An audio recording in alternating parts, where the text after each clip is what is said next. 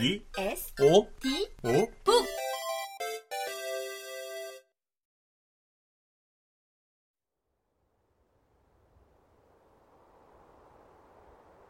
어제 그 사람일까?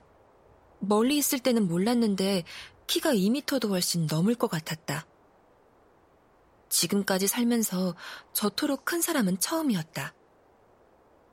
키뿐만이 아니었다. 얼굴, 손, 발, 모든 것이 상당했다. 살이 찐 느낌이 아니라 골격이 컸다. 마치 칠레 이스터 섬에 있는 사람 얼굴 모양의 거대한 석상 모아이를 제주도에서 마주한 것처럼. 누구세요? 내가 말을 걸자 그가 내 쪽으로 몸을 돌렸다.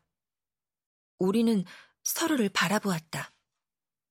그 순간 나는 중심을 잃고 옆으로 쓰러지고 말았다. 다친 다리가 찌를 듯이 아팠다. 오른쪽 다리를 붙잡고 낑낑거렸다. 그 사람은 당황한 얼굴로 나를 내려다보았다. 당장 일어서고 싶었지만 혼자서는 불가능했다. 도와주세요. 그 사람이 가까이 다가왔다. 옷을 워낙 크게 입고 머리카락 길이도 짧아서인지 성별이 구분되지 않았다. 어느새 내 앞에 다가온 그 사람은 맑은 눈으로 나를 내려다보았다. 큰 눈동자의 어린 눈빛이 순수해 보였다. 그 눈빛에 나는 안심했고 내 또래라 짐작했다.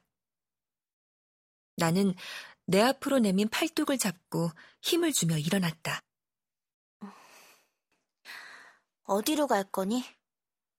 목소리가 얇고 가늘었다. 여자아이가 분명했다.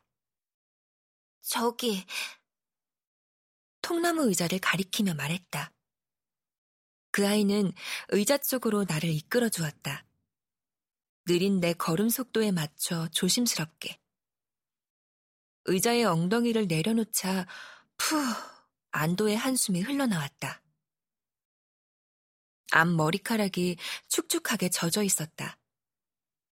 주머니에서 손수건을 꺼내 땀을 닦았다. 여자아이는 몸을 돌리더니 아무 말도 없이 멀어져 갔다. 그 아이의 등에 대고 무작정 고맙다고 말했다. 그 아이는 잠깐 멈춰서는 듯하다 발걸음을 옮겼다. 나무 위로 시선을 올렸다. 아무리 찾아보아도 나풀거리는 리본이 보이지 않았다. 바닥에 떨어졌나 싶어 나무 주변부터 눈이 닿는 데까지 살펴보았지만 리본은 없었다. 진한 아쉬움이 가슴에 걸려들었다. 소화가 되지 않은 음식물 때문에 뱃속이 더부룩한 것처럼. 펜션 쪽으로 고개를 돌렸다. 저기까지 가야 한다고 생각하니 막막했다. 일어나기 위해 양손으로 통나무를 짚었는데 오른쪽 다리의 통증 때문에 도로 엉덩이를 내려놓을 수밖에 없었다. 도와줄까? 멀리서 익숙한 목소리가 들려왔다. 그 아이가 저만 채서 있었다. 간 거 아니었니? 돌아왔어. 왜? 네가 걱정되어서. 정말? 고마워. 난 재아야. 넌? 나오. 괜찮으면 잠깐 앉을래? 나오는 망설이는 듯 하더니 다가와 내 옆에 앉았다. 그제야 어렴풋이 알 것 같았다. 저 높은 곳에 리본이 매달려 있는 이유를. 리본, 네가 매달아둔 거지. 나오는 고개를 끄덕였다. 왜? 뭘 좀 확인하고 싶어서. 뭔데? 말해줄 수 있니? 글쎄. 망설이는 나오는 파도 같았다. 다가왔다가 멀어지고 다가왔다가 부서지고 마는.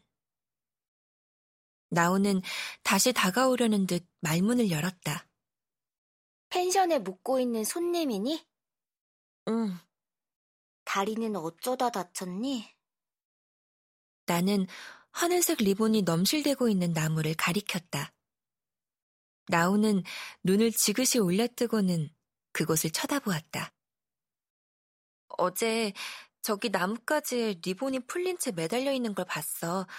나무에 오르려다 떨어졌어. 풀린 리본은 왜? 묶어주고 싶었어. 왜? 모르겠어.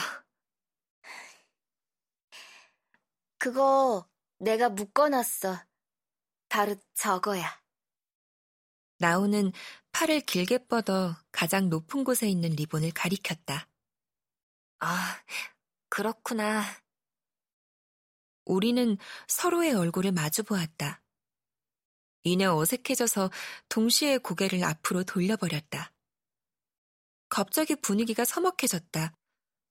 나는 무슨 말을 꺼내야 할지 몰라 잠자코 있었다. 이 시간에 왜 여기 있니? 가족들은? 엄마 아빠는 여행지로 갔고 난 다쳐서 남았지. 나오는 고개를 끄덕였다.